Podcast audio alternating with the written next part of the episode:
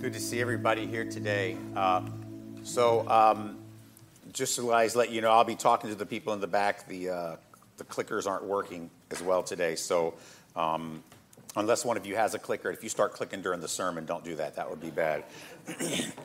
but uh, the first, excuse me, we've been going through Mark 13 recently, and it's all prophecy.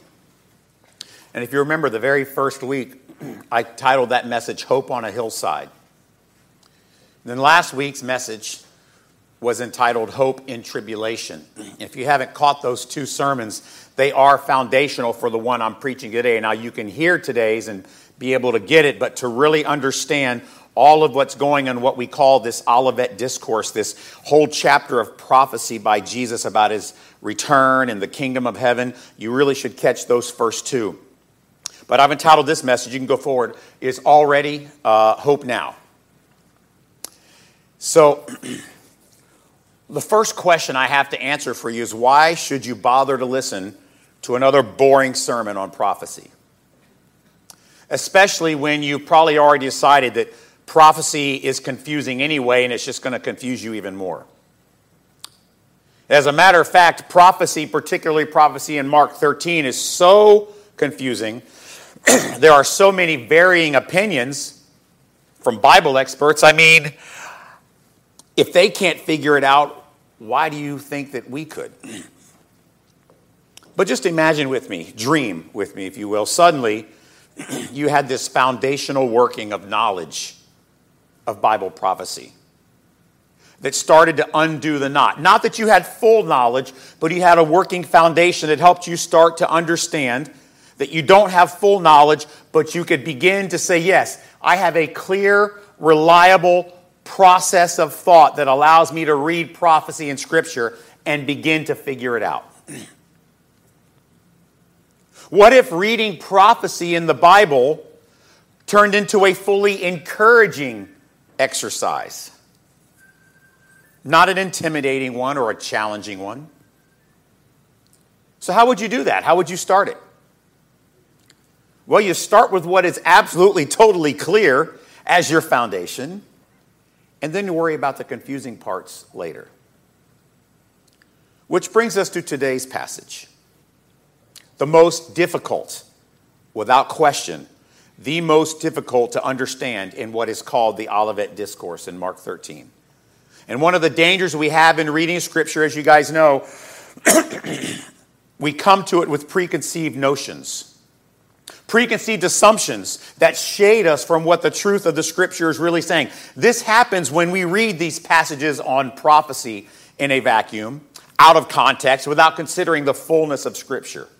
For example, most believe that today's passage is a prophecy of that glorious return of Jesus that we all are waiting for, that future second coming. Excuse me. But if it is a passage all about the future second coming, then it begins to have no relevance at all for those poor first century Christians. And that can't be because we understand Jesus has established a timeline. If it's all about that second coming, his undeniable, undisputable timeline that he laid out for us in the last two weeks we've looked at it, this becomes the number one place for people who criticize Jesus to attack his credibility. So, with that in mind, it's important that we learn to understand. Let's go forward. This is the first uh, part of the passage. But in those days, after that tribulation, that tribulation, remember that, the sun will be darkened, the moon will not give its light, the stars will be falling from heaven, and the powers in the heavens will be shaken. Well, that's good enough, right? Let's just close in prayer. Everybody understands what he means by that. Just kidding, we'll keep going. And then they will see the Son of Man coming in the clouds with great power and glory. Then he will send out the angels and gather his elect from the four winds, from the ends of the earth to the ends of heaven. Go forward. From the fig tree, learn its lesson. As soon as its branch becomes tender and puts out its leaves, you know that summer is near. So, also, when you see these things take place, you know that he is near at the very gates. Truly, I say to you, this generation will not pass away until all these things take place. Heaven and earth will pass away, but my words will not pass away. So, the first thing we're going to look at is the spiritual component. You can go forward. I want to talk about the end of the age. See, what makes a prophecy great, it's not just predicting that something's going to happen. You can do that all day, and someday you might probably be right. But what really makes it great is when you predict when. And all this, Jesus said, has to happen before the last apostle dies.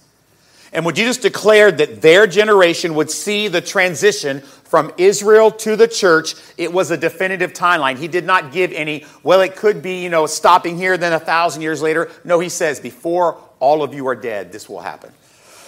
so the first thing I want you to look at is dark skies. Let's look at that. So Jesus makes this stunning prediction first, right? We've talked about it the last two weeks about this war between Rome and Israel and the destruction of the temple in 70 AD and all the tribulation that tribulation would bring, the carnage. He gives dire warnings about national carnage and specific instructions about how Christians would avoid, excuse me, all that carnage. And we see how multiple reliable historic sources inside and outside the church have verified everything that Jesus said, and we talked about it last week. All of it played out just like he said it would on the timeline with the exact details. And then he comes and he adds, after all that incredible, stunning prediction, that should be one of the most greatest encouragements that your faith is real, that Jesus is real, this undeniable historical fact that he predicted 37 years before it took place. He adds these ominous signs in heaven in today's passage the dark moon and the dark sun and the stars falling. Real sky is falling, apocalyptic language. We will dive into the significance of that in our historical section later, but it's quite ominous and intimidating, right, to read about it? Then the next thing I want you to see is among the clouds with angels. Go to the next one. With angels with the clouds. so we have this image that he paints of the Son of Man returning with clouds. It seems like a climactic end to a battle scene, right? This is actually in Daniel. Go to the next uh, thing. I want to read this. Uh, well, I'll read the, the Daniel verse later. I want to talk about this idea of angels. I've got some slides out of order, so I'll just, just bear with me for just a moment. Go back. Okay, great. Uh, yeah, right there.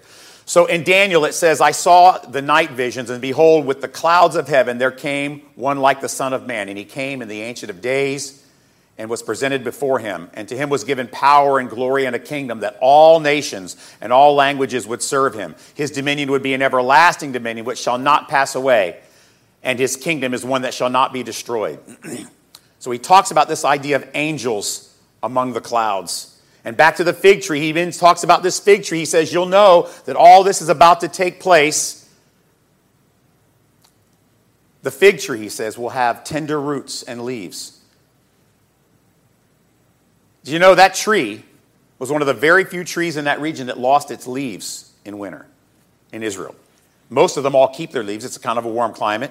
And it was notoriously different from all others. And when the leaves of the fig tree would return, you would know that spring has arrived, winter is done, the rainy season has come, and now things will spring to life. He is teaching that if you take the lesson from the fig tree, a new beginning, a new season is coming, a new age of life, a spiritual spring after centuries of dark skies.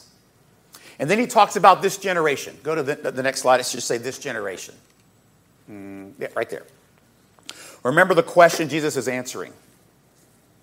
He says, when all this is going to happen, Jesus, what is, that's the question the disciples were asking. And he gives this definitive timeline. He says, what many generations have been hoping for, this new kingdom of heaven, it's all going to pa- come to pass in your generation. Many of them would witness this, what I would call an inauguration of this new kingdom of heaven and all the healing it brings to earth. So let's go to the historical section. I want to talk about a new spiritual order. There are three ways that Scripture is written, just so you know. There is this literal historical narrative, right, where we say this happened, this happened, this happened. Then there's figurative or metaphoric language where there's symbols that are used. And then Scripture is also written in a combination of both. Mark 13 is a combination of historical narrative and prophetic metaphorical imagery. The question becomes when we're reading scripture, right? If we're reading about prophecy, how do we know which is which and when is when, and how do we re- interpret them? Here's the great thing, and I'm going to give you this foundational structure, right? This is kind of like a seminary kind of class, if you'll bear with me just a moment. Scripture is full, just full of repeated, metaphoric patterns and phrases. And it's crucial that we identify them when these metaphoric patterns appear. And once we identify these patterns, we can then determine how they have been used and find the similarities, and that's what we're going to do here. So we see these heavenly signs. Look at this. So many, did you know this? If you look back in Scripture, dark skies, the moon, the sun, the falling stars, many Old Testament prophets used this cataclysmic, heavenly, dark language hyperbole to mark political upheaval, the fall of great kingdoms. And we do it constantly. I'm trying to figure out what would be a good way to explain to you how that maybe worked. I've got it. This just came to me right now. I didn't plan this ahead of time. Go to the next slide. I didn't plan this ahead of time. It's like last week when the Bucs beat the Packers. The sky fell in Green Bay. The sun was darkened, the moon was darkened, the stars fell. It was devastating. It was earth shaking what happened in Green Bay, Wisconsin last Sunday. You see, we use that kind of language all the time, right? To describe a cat, we don't really mean the earth shook. We just mean the Packers got their butt kicked. That's all we really mean.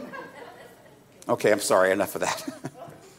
but that's exactly what happens in Scripture. There is repeated use of these images of cosmic upheaval to describe God's judgment and the demise of other nations and kings. And all the examples, every, get this now, every time they used these pictures of the sky being dark, it was always an example of massive political or governmental upheaval and transition. Isn't that fascinating? Every time. In Isaiah chapter 13, 9 and 10, he talks about the destruction of Babylon and Tyre, and it's a figurative, identical language to Mark 13. In Isaiah 34, he talks about the desolation of Bozrah and Edom. It says melted mountains, swords falling from heaven, the sky is dark, the sun falls, all that stuff. It's the same language as in Mark 13. When an empire would be conquered, it's this massive change in the world at that time. A new world order for everybody alive in that regime. It would literally feel like, for many people, the end of their world. There's going to be new demands, a new way of life new priorities, new dangers, and new peril. And those in power before the fall would suffer greatly under a new empire, a new regime. And it is hyperbolic language of judgment. And that's exactly what Jesus is doing here. He's using very familiar, that these Jews would understand, familiar prophetic metaphors. The sky will be darkened, the stars fall, the sun won't shine, the moon won't shine. As good Jews, they would know. We've heard this before in Isaiah when Isaiah prophesied the fall of kingdoms. That's what he's doing here. He's using familiar prophetic metaphors to call attention to a major world change in world order that is about to take place. And then he talks about the Son of Man with clouds. This is the most controversial, church, the most controversial part of this passage.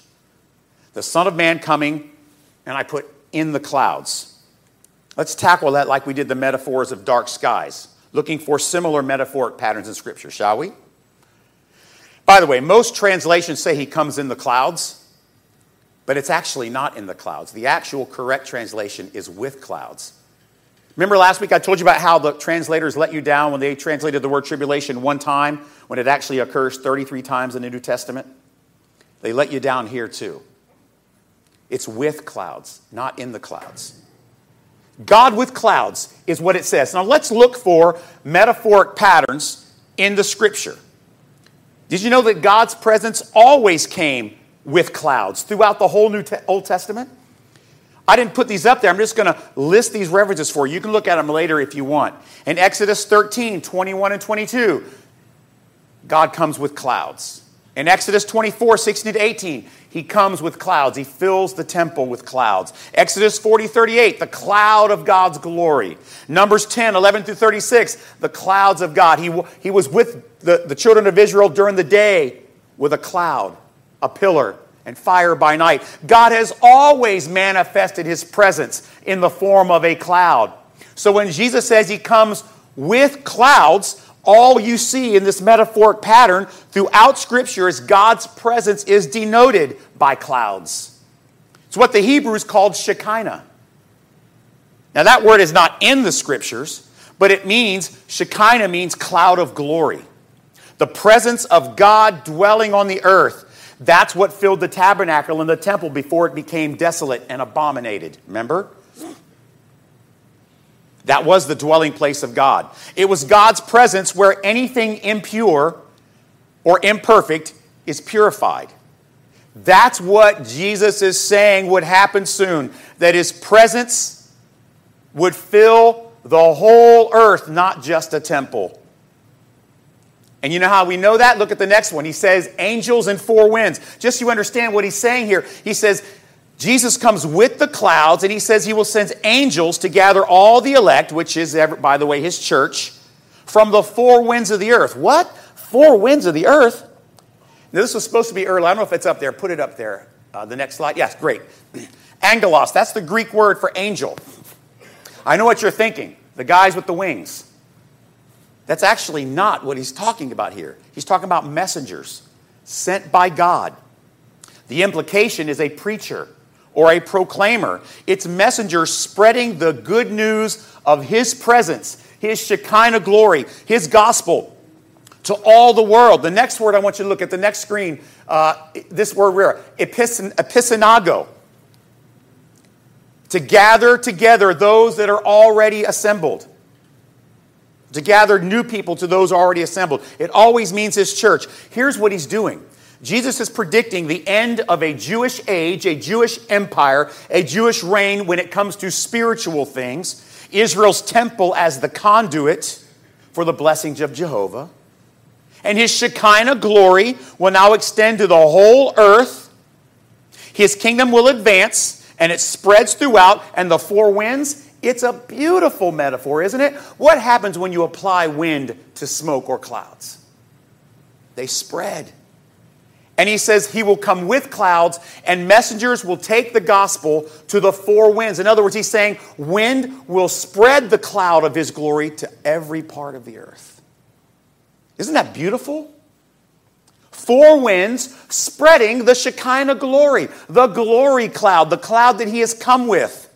And in the parallel passage in Luke, we get an even better important clue that what Jesus is talking about is the end of what we call the time of the Jews to the time of the Gentiles. Luke chapter 21, verse 24. They will fall by the edge of the sword and be led captive among all nations, and Jerusalem will be trampled underfoot by the Gentiles until the time of Gentiles are fulfilled. It is the same passage, the Olivet Discourse. And Jesus actually uses the word times of the Gentiles. That's what is beginning, that new world order where the skies are darkened and the moon is dark and the, and the sun is dark and the stars fall. He comes with the clouds. It's a big transition. This seems to be knowing what we know about Scripture and how to read it, the absolute best inter- way to interpret Mark chapter 13, 24 to 26. It's the end of the temple age, the end of that spiritual empire, if you will, and the beginning of the church. The times of the Gentiles, in which the church becomes the messenger spreading the gospel to all the earth. Note, I want you to understand something. This isn't what some people call replacement theology, where the church has replaced Israel. No, it is not a replacement of Israel. It is, in fact, as Paul explains and Jesus explains, it is an expansion of Israel. It's the grafting in of the Gentiles and the gathering of the elect, the church from all the earth. It's called fulfillment theology. Jesus declares that those disciples that generation will witness this stunning, beautiful inauguration of a new spiritual kingdom of heaven. He declares the signs of this inauguration of the kingdom of heaven its invasion into the dark clouds of this world. It is, in fact, a prophecy of the Great Commission. Go ye therefore into all the world, baptizing them in the name of the Father and the Son the Holy Spirit, teaching you to observe all that I have told you. And lo, I am with you always, even to the end of the what? Age. What age? The age of the Gentiles. Where the church and Israel have combined to become a holy priesthood, the people of God. That's a lot of theology right there, isn't it? You guys just earned a degree if you were listening. Let's go to the personal section. I want to talk about kingdom power now. This was the sermon preview for this week. The church's greatest passion, hope, and aspiration should be the kingdom, the expansion of the kingdom of heaven now, not just its glory when Jesus returns. So here's the thing Jesus always taught like this, right? Mixing parables and metaphors with literal historic language and definitive statements and Old Testament poetic, prophetic language. And what he does here in Mark 13, it's just brilliant teaching. He has neatly, in just a few verses, bundled all of church history together. It's the kingdom of heaven that he's been teaching this whole time in his public ministry, is it not? It's why all of Jesus' teachings just seem like they're timeless, touching every human experience, past, present, in future. It's one of another, another great miracle of our Jesus. He never loses his relevance. How does he do that? So let's talk about not yet. As Christians, we do yearn for that return of Jesus. Don't get me wrong. We long for that day that we're all caught up together with Jesus forever. That ultimate culmination of human history, the end of the age of the Gentiles, and the completion of the advance of the kingdom of heaven. We long for that day, that moment when Jesus returns and all disease, all war, all hunger, all pain, all death, and all suffering cease. And it will be a glorious moment. And we look to that, and we're hoping for that, and we desire that, and it motivates us. That moment that our faith receives its final, not its first, but its final and ultimate confirmation that we were right to believe in our Jesus. But guess what, church? Look around. It hasn't happened yet. See, today's passage isn't about the second coming, it's something different, something perfectly relevant for us this moment. Glory being revealed. Let me read this verse to you 2 Corinthians 3 17 and 18. Go to the next slide there. I'll just go for verse 18. And we all, with unveiled face, beholding the glory of the Lord, are being transformed, are being currently transformed into the same image from one degree of glory to another. He's describing a process. For this comes from the Lord, who is the Spirit, that same Spirit who came in the clouds. It's the coming of Shekinah glory into our lives, this verse is explaining and spreading the benefits of our redemption throughout the entire world. The same cloud of glory that filled the temple is now fill, filling and enveloping his people.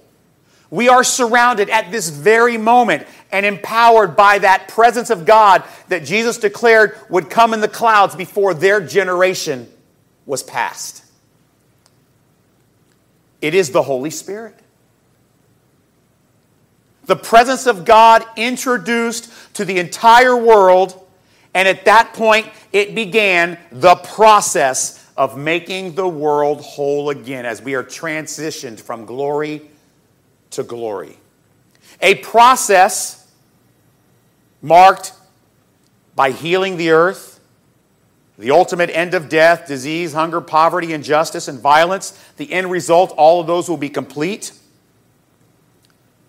But now I want you to see something beautiful. Look at this silly, scoffed at movement called Christianity. Look at everything it, without the help of government, has accomplished in just 2,000 years.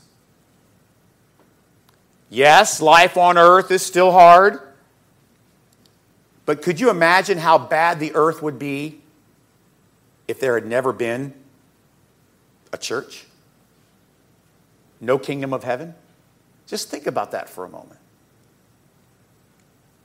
Yes, some will say, oh, yeah, but the church had the Crusades. Or, oh, there's a lot of hypocrisy in the church. Or look at the Vatican, or whatever your complaint might be, right? If you want to try to blast the church. No doubt the church is filled with flawed people just like us. No doubt that there has been times in this 2,000 year process of the expansion of God's kingdom to all the earth, there is no doubt that evil has successfully infiltrated its ranks. What would you do if you had an enemy? Wouldn't you want to infiltrate their ranks? Of course, evil has infiltrated us and caused discord and failure and moral failure and strife.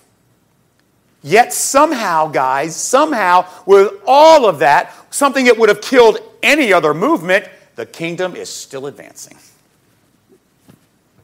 Even with all those failures, all those things thrown in our way, look at the church of Jesus. Look at what it has accomplished. Far more than any other kingdom of man could that have all ended. I studied church history for a really long time in seminary. For three years, two semesters a year for three, six semesters, a lot of reading, which you guys know I just adore. But I tell you, it was fascinating. I studied all the good and all the bad. And I can tell you, when you measure the good the church has done and the bad that has been caused when evil has infiltrated it, it's not even close. The far greater legacy, objectively speaking, of the kingdom of heaven is, in fact, healing, feeding the hungry, love, peace, helping the suffering, helping the poor. The kingdom, with these concepts and the gospel of redemption, has been advancing us, taking us from one degree of glory to another, as was laid out in Corinthians by Paul. It's been doing it now, uninterrupted, for 2,000 years. Which brings me to my last point today, right now. Let's read this verse from Isaiah chapter 14, verse 17. Bring that up. The next verse. There we go. No weapon that is fashioned against you shall succeed. You shall refute every tongue that rises against you in judgment. This is the heritage of the servants of the Lord. Well, now that I've given you a lot of information, that verse in Isaiah takes on a whole new meaning, doesn't it? So this whole prophecy in Mark 13, it's all happened. And its consequences echo. Even this moment today, right now, as I preach. From the preservation, the miraculous warning and preservation, don't flee to Jerusalem like they all do, get out from the miraculous preservation of the first century church in that great tribulation and the ensuing explosion of the movement after that throughout the world, consider all that we've learned. This passage now takes on a whole new source, this prophetic passage of motivation and encouragement and affirmation. It's no longer, now that you understand the timeline, this passage about the dark skies and all that stuff and the angels and Jesus and the clouds, it is no longer intimidating. It is no longer confusing. It's not mysterious or troubling or maybe, as some would try to say, some embarrassing weak spot for the credibility of our Lord Jesus. No, it is quite the opposite. We no longer see this passage as a promise yet to be fulfilled. Yes, there is a second coming, but that's not what this passage was promising. We don't see today's passage as a promise yet to be fulfilled, but a promise that has been wholly fulfilled and continuing to play out this moment today. We have been gathered, us, if you're a child of God and here and you know Jesus, you have been gathered by the messengers sent to the north, the south, the east, and the west, those four winds. And now we are part of that messenger crew, gathering the elect all along the way as the kingdom advances. It is now our time in the fulfillment of this prophecy, right now. Our time to enjoy the power and the presence of Jesus who came with clouds to pierce the world's dark skies. We are part of that new age, the new nation gathered from all the earth, filled, each one of us. We are what? The temple of the Holy Spirit. We are filled with that Shekinah glory. His kingdom is spreading. It's advancing everywhere, in every nation, every country, every language, every tongue. It's not shrinking, it's not pulling back. The kingdom is getting stronger, bigger, more expansive. It doesn't matter who wins an election, who loses an election, who's running China, who's running South America. It doesn't matter. Our kingdom keeps going. And all the powers of this world, no matter what they do, even if, as has happened a couple of times in history, they tried to kill us all, they will not be able to squash it because no weapon formed against us will prosper. That's what Isaiah meant. There is no earthly kingdom that can derail the expansion, the steamroller, if you will, that is the kingdom of heaven. Aren't you glad, church, that this stuff in Mark 13 has already happened and we aren't waiting for it anymore? Doesn't that change how you read Mark 13? Like, wow, this is us. Aren't you glad? Then start living like it. Jesus, we're so thankful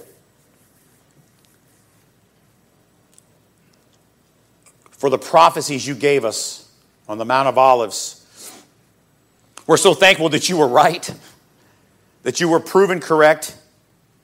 And as we look around with the undeniable evidence of your ever advancing kingdom that no weapon can prosper against, we're so thankful that we are not of this world. We are part of a heavenly spiritual kingdom, a new age where you gather people from all parts of the earth, from the north, the south, the east, and the west. You make us part of the elect, and then we become part of the messengers. Lord, I pray that you would help us to start recognizing as bad and as discouraging as the things in this world might be, we are beyond it. And our movement will survive it. And help us at this very moment to be those who start living like it. In Jesus' name, amen. Well, I hope you guys were able to track with all that. I know it's a lot. We have one more message on prophecy next week in Mark 13, and then we'll stop predicting the past, if you will. But we love you so much. We thank you so much for those watching from home. Have a great week.